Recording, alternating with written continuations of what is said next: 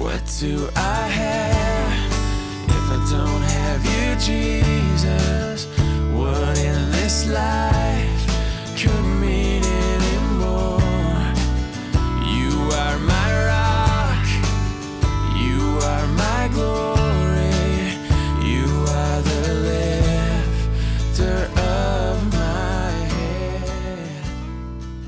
right, everybody, I'd like to welcome you back to your seat as we prepare for the Bible study this morning.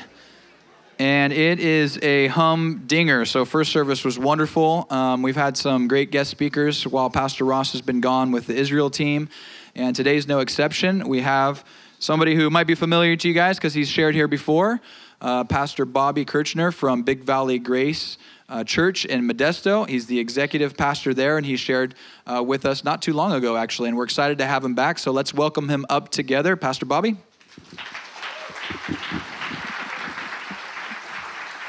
Thanks. Uh, well, good morning.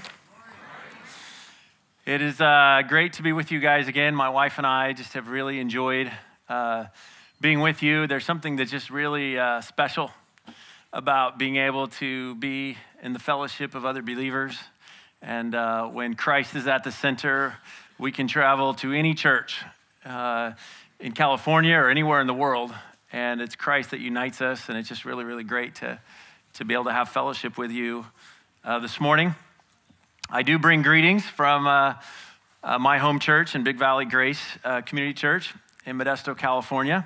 And I actually flew in. Um, I haven't been home in two weeks. I flew in from uh, uh, Washington, D.C. on late, late Friday night. I was with uh, uh, 40, about 40 eighth grade students on a historical studies tour in Washington, D.C., and in Virginia and Philadelphia. And uh, like I said, got back about midnight into San Francisco, and my wife picked me up. Um, these eighth graders, uh, one of them was my daughter, a student at Big Valley Christian School, and uh, it is really, really good to be with adults right now.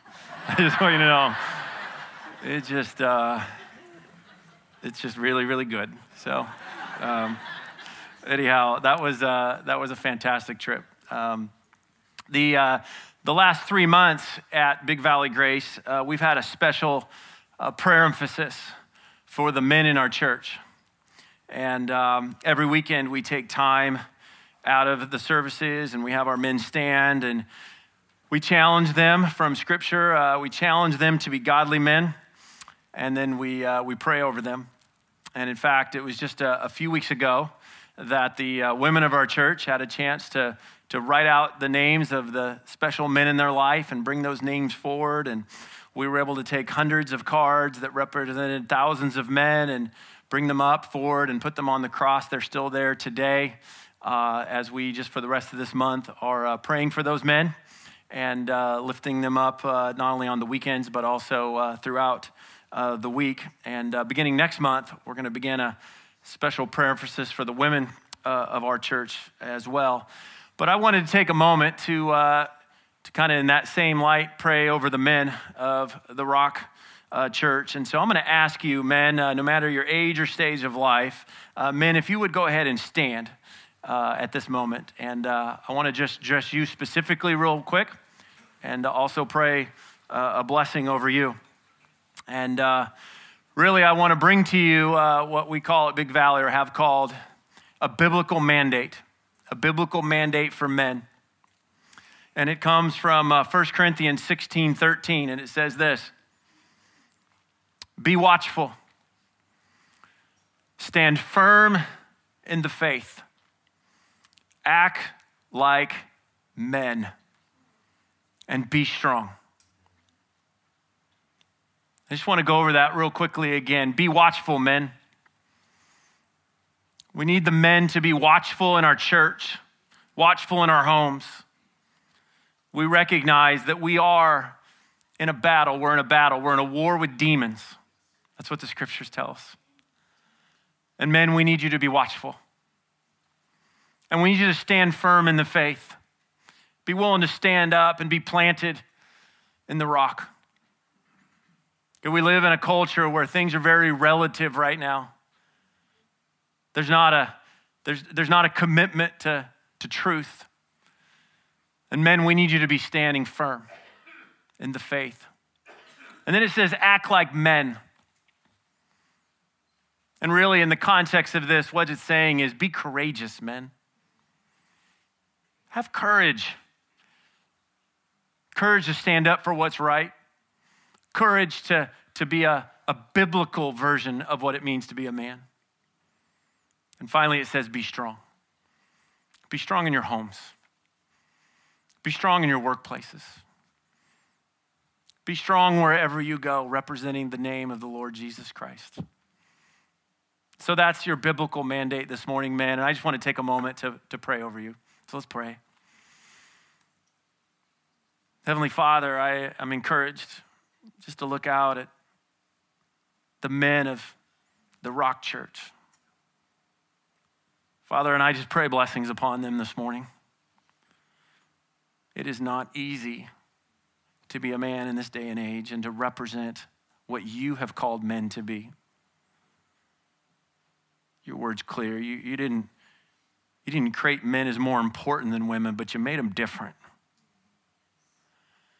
And Father, would we celebrate those differences? And would we continue to be in prayer for our men that they would be godly men?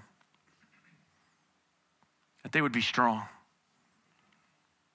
That they would be watchful? That they would act like men and be courageous? That they would stand firm in the faith? And I pray all these things in the name of the Lord Jesus Christ. Amen. Amen. You may be seated. Thank you.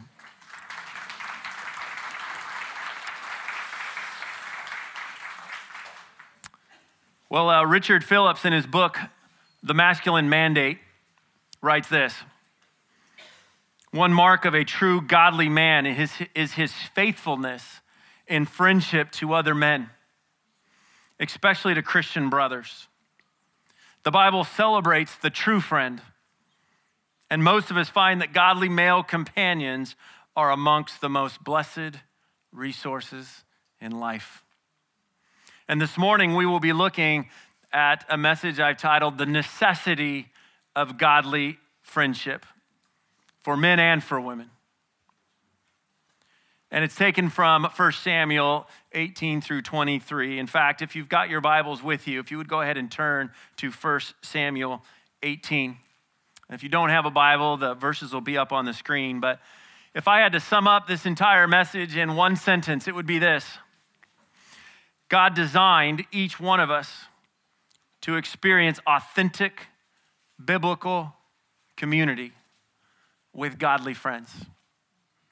Let me say that again. God designed each one of us to experience authentic biblical community with godly friends. And if you've got a, a, a, pen with you and maybe a place you're taking notes, I want to have you do something here in just a minute. If you don't, you can just kind of maybe do this mentally. But I'd like you to draw a box. Draw a box in your notes right now. It doesn't have to be real big, but draw a box where you could write a couple things in there. If you don't, again, if you don't, just imagine that box. And inside that box, I want you to write a name or names of your most godly friends. Okay, not yet. But I want you to think about who those names would be of your most godly friends. And when I say godly friends, I'm talking about those that you have authentic biblical community with, that know you inside and out that are willing to say the hard things to you when they need to be said. Go ahead and take a moment to, to write out a name or two. Imagine that name or two. I'm sure each one of you have a lot of friends, probably a lot of good friends. But I'm talking about those friends, again, that are those friends that are going to point you toward Jesus. They know you inside and out. You go to them with everything, and if you're not going to them, they're coming to you asking. Who are those friends? Now, if you're fortunate, you might have a few. But there's probably a pretty good chance that some of you maybe have an empty box right now. I'm going to come back to that box later. But first, we're going to take a look at what God's word has to say about biblical friendship. But before we pick up uh, in 1 Samuel 18, which is our, the beginning of our text today, I'm going to get you caught up just briefly with what happened right after, or uh, before that. 1 Samuel is just a fascinating book. And I encourage you to take the time to, uh, to read through it possibly this week. And uh, going into 2 Samuel right after that is, uh, is, is just absolutely a treat. But in 1 Samuel 18, before this, uh, Samuel, um, who was a judge over the nation of Israel, he became old. It was time for him to retire. And the people of Israel demanded a king. Instead of the judge that God had appointed, they wanted a king so they could be like every other nation that had a king. Even though God identified this request as a reject, rejection of not just Samuel, but as a rejection of him, he granted Israel's request and gave them a king. And Saul was the first king of Israel. Now, initially, Saul was a very successful king. He won many battles, and the scriptures tell us that God was on his side. But he began to do things his way rather than God's way, and that's when things began to fall apart. We could probably each identify with that. When we do things our way instead of God's way, and then things don't go so well. Now, Saul had a son named Jonathan. And Jonathan was one of the best, if not the best, leader in battle. This guy was an all star. And not just that, but just uh, he, because he was the son of the king, uh, the, the kingdom was his to inherit. When it was no longer Saul's, Jonathan was next in line. Now, due to Saul's continual disobedience, God eventually rejected Saul and was no longer on his side. Now, you go back and read this, and what's really interesting is, is Saul starts to panic, and one of the things he realizes uh, uh, that uh, he, David has found favor from the Lord. In fact, simultaneously to this, God anoints David as king. So Saul recruits David and David becomes his armor bearer. And David found favor with Saul. Now, Saul was still king before the people, but David had anointed, or excuse me, God had anointed David as the rightful king. But still, at this time, Saul is reigning as king, and he realizes that David has the favor of the Lord. And so, again, he, he brings him in, makes him his armor bearer. David had then found favor with Saul. Now, David volunteered to fight Goliath and David. We're all familiar with that story. And David successfully kills the giant.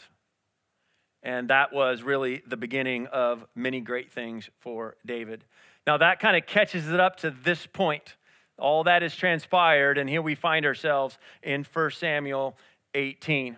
And again, I'm not going to go into all of it, but it's worth uh, reading the rest of the story and seeing how uh, Saul really fell apart and uh, eventually killed himself. Um, so let's pick up in 1 Samuel 18, and we're going to look at five aspects of Jonathan and David's friendship. And that's really what I want to highlight this morning this very unique relationship between Jonathan, the son of King Saul, and David, the next king. So, first, Jonathan had a very special friendship with David, despite the fact that he was next in line to be king. He knew that God's plan was for David to be the next king. 1 Samuel 18, verses 1 through 4 says this After David had finished talking with Saul, Jonathan became one in spirit with David, and he loved him as himself. From that day, Saul kept David with him and did not let him return to his father's house.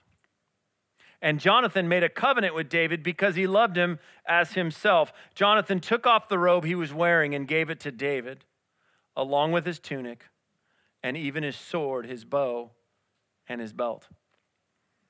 That's a pretty special friendship. And really, what's at the key of this friendship is even though Jonathan, in a sense, was entitled to get to be the next king, he knew that God's plan was different. And he was all in on God's plan, even though it may have not been as good for him, so to speak. That makes for a really special friendship when God is at the center. Now, second, Saul became jealous of David and tried to kill him. Jonathan knew God's plan and was willing to follow God's plan, even if it meant betraying his own father. 1 Samuel 19, 1 through 3 said, Saul told his son Jonathan and all the attendants to kill David. But Jonathan was very fond of David and warned him, My father Saul is looking for a chance to kill you. Be on your guard tomorrow morning. Go into hiding and stay there. I will go out and stand with my father in the field where you are. I'll speak to him about you and will tell you what I find out. This is interesting because not only was Jonathan willing to say, Hey, I'll give up my right to the throne because I know this is God's plan for David to be the king, but he recognizes to the point of submission to the Lord's plan that he's even willing to go behind his own dad's back to follow the Lord's plan at great risk to himself. You'll read in the story, if you uh, look into it more, that, that there were many moments where he had to warn uh, David just to be able to save his life. So, third, Saul continued to try and kill David. And Jonathan continued to be loyal to David and do whatever he could to protect him, including be a great encouragement to him. 1 Samuel 21 through 4 says, Then David fled from Naioth at Ramah and went to Jonathan and asked, What have I done? What is my crime? How have I wronged your father that he is trying to take my life? Never, Jonathan replied. You are not going to die. Look, my father doesn't do anything great or small without confiding in me. Why would he hide this from me? It's not so. But David took an oath and said, Your father knows, knows very well that I have found favor, and he has said to himself, Jonathan must not know this, or he will be grieved. Yet as surely as the Lord lives and as you live, there is only a step between me and death. Jonathan said to David, Whatever you want me to do, I'll do for you. And we see here that Jonathan was loyal to his friend, and he was a great encouragement to him. And fourth, Jonathan remained a godly friend to David, even at great risk to himself personally. 1 Samuel 20, verses 30 to 33. Saul's anger flared up at Jonathan. He said to him, You son of a perverse and rebellious woman, don't I know that you have sided with the son of Jesse to your own shame and to the shame of the mother who bore you? As long as the son of Jesse lives on this earth, neither you nor your kingdom will be established. Now send and bring him to me, for he must die. Why should he be put to death? What has he done? Jonathan asked his father. But Saul hurled a spear at him to kill him. Then Jonathan knew that his father intended to kill David. Just imagine the personal sacrifice of his own dad saying some of these horrible things to him and getting so angry that he throws a spear at him. He was willing to kill his own son at this point. And yet, David remained a godly friend, and he stayed in God's will despite risk of harm. And finally, through this intense trial, the friendship between Jonathan and David grew even closer with God at the center of the friendship. 1 Samuel 20, 41 to 42 says, After the boy had gone, David got up from the south side of the stone and bowed before Jonathan three times with his face to the ground. Then they kissed each other and wept together, but David wept the most. Jonathan said to David, Go in peace, for we have sworn friendship with each other in the name of the Lord, saying, The Lord is witness between you and me, and between your descendants and my descendants forever. Then David left and Jonathan went back to the town. And so we see here that even when things were really, really difficult, I mean, just imagine the dynamics here. It had a recipe for this friendship to really just fall apart. And again, even in an intense trial, because God was at the center of the, friend, the friendship, they became closer and closer friends. Now, looking at these five uh, kind of uh, things that happened uh, up to this point in 1 Samuel, I want to take a look and answer the question this morning How does this apply to us today? I said at the beginning if there was one statement that I could summarize this entire message, it would be this God designed each one of us to experience authentic, biblical community with godly friends. And He gave us this example of David and Jonathan to look at what it means to have that biblical, godly friendship. But what happens if we don't have this type of friendship in our lives? What if we walk away going, you know what, I'm good. I've got some good friends, maybe not quite like that, but, but I've got good friendships. They're there for me. It's okay. What happens if we don't have these authentic, biblical, godly friendships? Well, really, it puts us in danger of isolation. Isolation is typically one of the first signs of someone who desperately needs a godly friend. It's really interesting as a, as a pastor on staff around church because one of the things that seems to happen when people's lives are falling apart, oftentimes they kind of disappear. Stop coming to church, stop being involved, stop serving. They, they, they isolate themselves from godly friendships. They seem to be hiding. Interesting how uh, when people come in for counseling, man, my life's a wreck, my marriage is a wreck, things are going sideways. Oftentimes, nobody's known about it for months, sometimes even years. They haven't told anybody, they haven't let anybody in. And they've lived in such a way that everybody thought it was okay on the outside because they didn't have that special friend who was willing to dig deeper. So, what qualities? What qualities should you and I be looking for in a godly friend? And what qualities should you possess if you want to be a godly friend? This morning, we're going to look at four biblical qualities of a godly friend. First, a godly friend takes the initiative.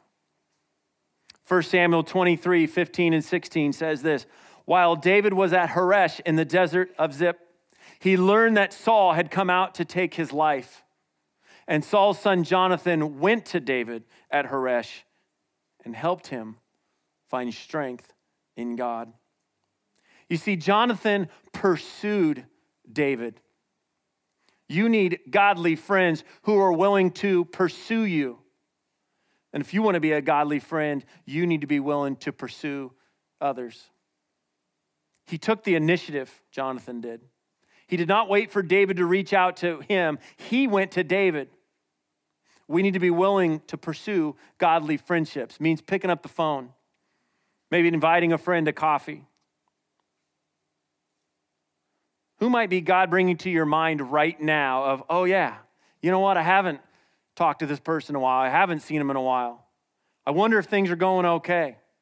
I don't think they're going, things are going okay, but I haven't heard from him in a while. I have a special friend in my life who uh, I would just text or call every every now and then, and been friends for many many years. And probably in the last year or so, it was odd. I'd text or call, and Stop seeing him around as much and send a message and, hey, let's hang out. Always busy. Just seemed to, to not be available. I could just tell something was going on and just would pray, just encourage him, just invite him. Probably a course of a year that happened. And it was just more than maybe a month ago that he reached out to me and he said, Hey, I know I haven't been a good friend. I've, I've kind of been avoiding you. And this is why. And then he begins to just unpack some things that have really gone sideways in his life. But I appreciate the fact that I was one of his first calls, only because I had spent this time pursuing him, not, not giving up, I'm going to keep going after him. And I need people in my life. I'm grateful for people in my life that take the initiative. Number two, another biblical quality of a godly friend is a friend who seeks to understand. Philippians 2, 3, and 4 says, Do nothing out of selfish ambition or vain conceit, but in humility consider others better than yourselves. Each of you should look not only to your own interests, but also to the interests of others. A godly friend is unselfish. A godly friend looks out for the needs of his friend. A godly friend seeks to listen and makes himself or herself available. A godly friend is willing to sacrifice, pray for you, anticipate ways to come alongside you. And this takes time. These types of friendships don't happen overnight. Friendships like these are cultivated. Okay, as great as that 10 minute fellowship moment you had, friendships like these are not going to happen if that's all you have is those 10 minutes. Friendships like these don't come from just staring at the back of the same neck week after week in church. I'm sure this church is different, and you guys actually move seats every now and then. Friendships like these take lots of time listening to one another, sharing life with one another, confessing sin to one another, crying together, laughing together, serving together, and as Hebrews 10:24 says, spurring one another on toward love and good deeds. Friendships like this don't just happen and need to be invested in and cultivated. They take time. Number three, biblical qualities of a godly friend is a friend who lends a helping hand. 1 Samuel 23, 16 through 18 said, And Saul's son Jonathan went to David at Horesh and helped him find strength in God. Don't be afraid, he said. My father Saul will not lay a hand on you. You will be king over Israel, and I will be second to you. Even my father knows this. The two of them made a covenant before the Lord. Then Jonathan went home, but David remained at Horesh. A godly friend helps out. He or she is the one who will drop whatever they are doing to come over. A godly friend helps you find strength in God. He or she is there to encourage you when you are down. Godly friends don't give up, and they remind you not to be afraid. I want to take you back to your box for a moment. Who is that godly friend in your life? Who are you that godly friend for? If you're not getting that call every now and then, it could be because you're not that godly friend for anybody. You may have a godly friend. You may have that from someone else, but it could be somebody else needs that from you. I have a uh, a particularly special friend in my life, and it's interesting because uh, I, I, don't know how it is for other guys, but I've always had a lot of friends. But uh, it's easy to have a lot of friends, but maybe not have those special friendships. Uh, guy friendships that are kind of have a special level of intimacy is kind of kind of weird, kind of uh, kind of uh, uncommon, maybe. Shouldn't be weird, but I don't know how many guys are really good at that kind of thing takes a lot of effort. And I've got a special friend who God has just gifted, gifted to me, especially in these last few years. And sometimes being a pastor on a staff can be a, a particularly lonely place. You, you're, you're able to be a lot there for everybody else, but oftentimes it's hard to have friendships. It's hard to let your guard down. It's hard to have somebody that you can just be real with. And I'm really grateful that I've got this godly friend who I can just call at any time. Hey, can we talk now? Can we meet later? Can we hang out? Can I just share life, what's going on with you, with me? Can you pray for me? Can I get advice from you? Not worldly advice, but biblical advice. We all need godly friends who are willing to lend a helping hand.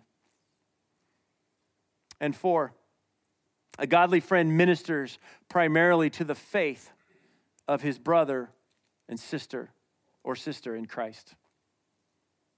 This is really interesting. Uh, shortly after Jonathan's intervention in 1 Samuel 23, okay, where, where Jonathan came and, and met with David and encouraged him and prayed for him, David was able to lift his heart with the words of Psalm 57. And I just want to remind you as we read a couple verses in this psalm, I encourage you to read the rest of the psalm later. But in Psalm 57, David wrote this not long after Saul had almost had David killed. And there wasn't just one moment where Saul had tried to have David killed, there was many moments. And so just keep that in mind as we read in Psalm 57. Verse 1 says, Have mercy on me. My God, have mercy on me, for in you I take refuge. I will take refuge in the shadow of your wings. Psalm 57 7. My heart, O God, is steadfast. I will sing and make music. I don't think I've ever said that before after somebody has been trying to kill me. I'm grateful I don't think I've ever had somebody try to kill me. And yet, this was a real present danger. And God used the friend of Jonathan in David's life to come minister to him, minister to his faith in this time of need. And God used Jonathan so that David could be in a place where he could sing and make music for the Lord. A godly friend points you towards God. A godly friend points you to the Word of God in good times and bad. I've got lots of friends that will maybe give me some great advice or say, hey, you know, I love you. Even I'll pray for you, which is great. But rare are the friends that no matter what will always point me right back toward God and His Word. A helping hand means speaking the truth in love. We do not need friends that will just support us no matter what. That might seem like a strange statement to make, but here's the deal. If I've got a if I've got a needle hanging out of my arm, I don't need a friend that will support me no matter what. I need a friend that'll take the needle out and come alongside me and point me back to God's word. I don't need a friend that will support me when I've gone sideways and in living in an unbiblical way. I need a friend who loves me enough to speak truth in my life. Calling out sinful behavior when it rears its ugly head, even at the risk of losing that friendship. Do you have a friend who loves you enough to do that for you? Are you that type of friend for anyone?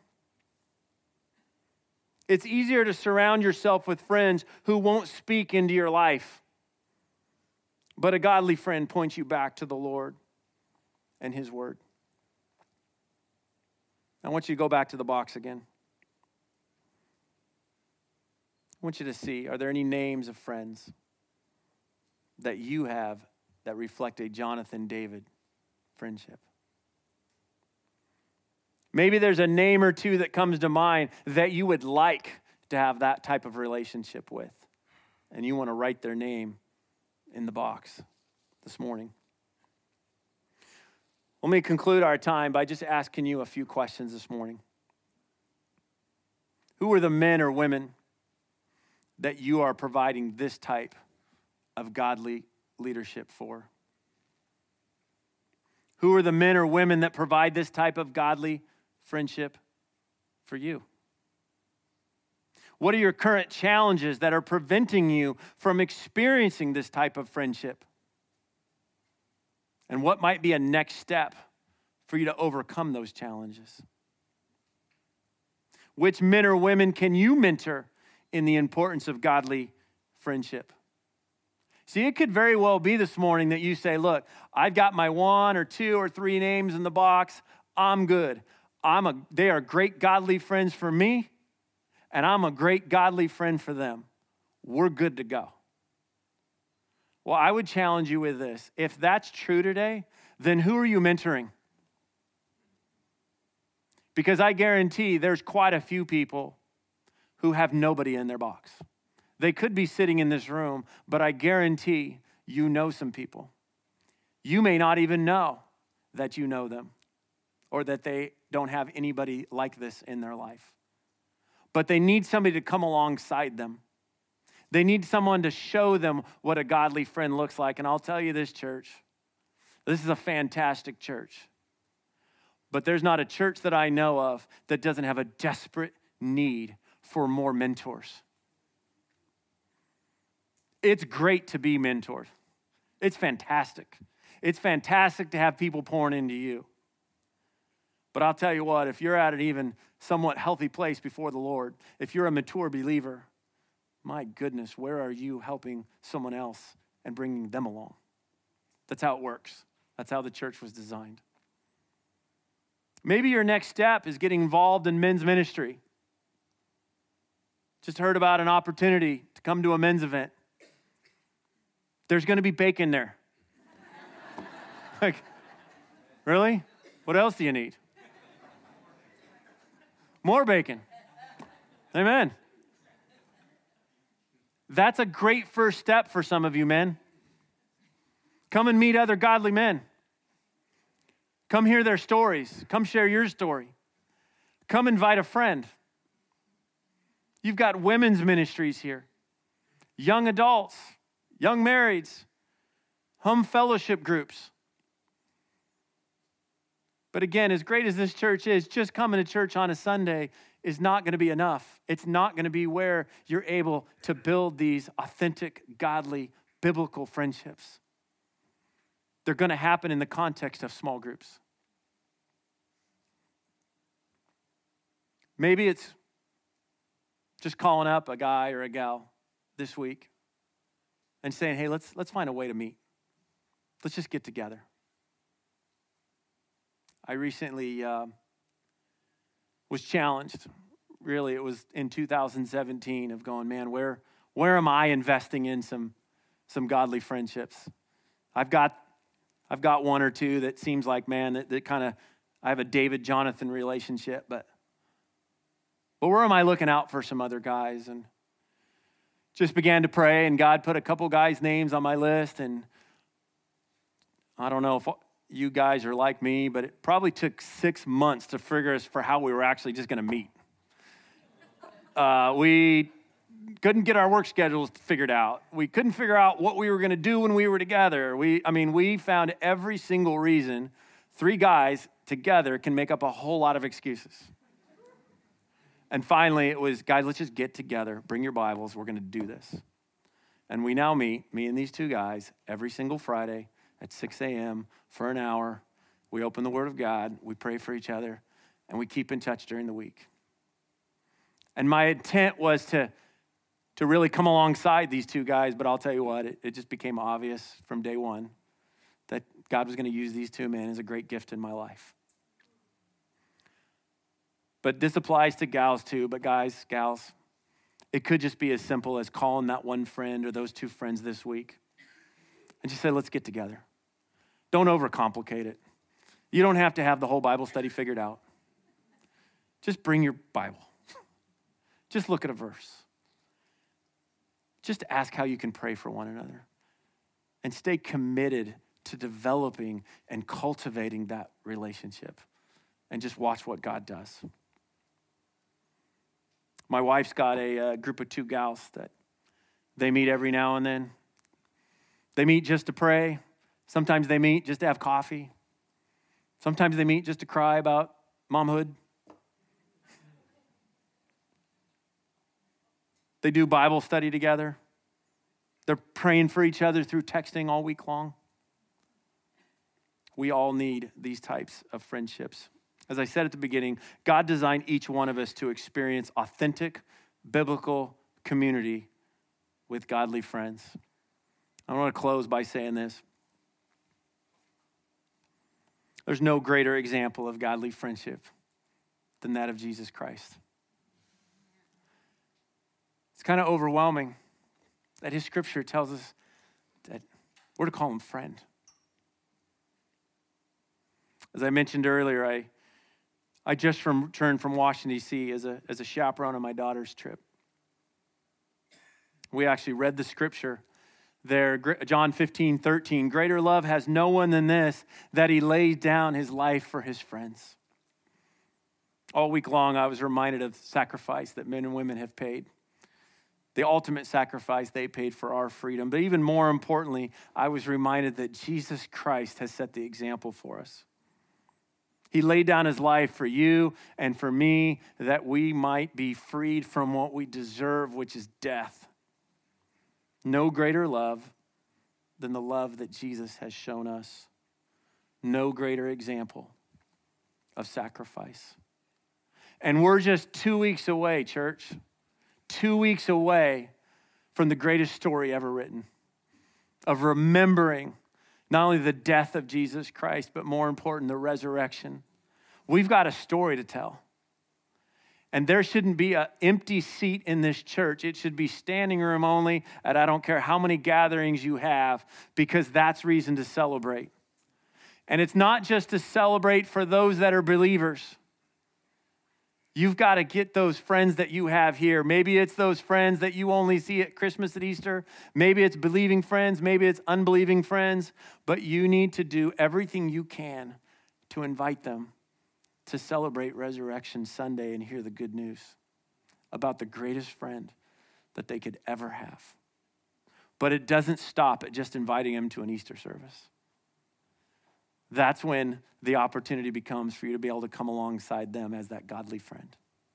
That one that's going to continue to encourage them, continue to tell them about Jesus, continue to point, them back to Scripture, continue to invite them in church. And that's a lifelong process.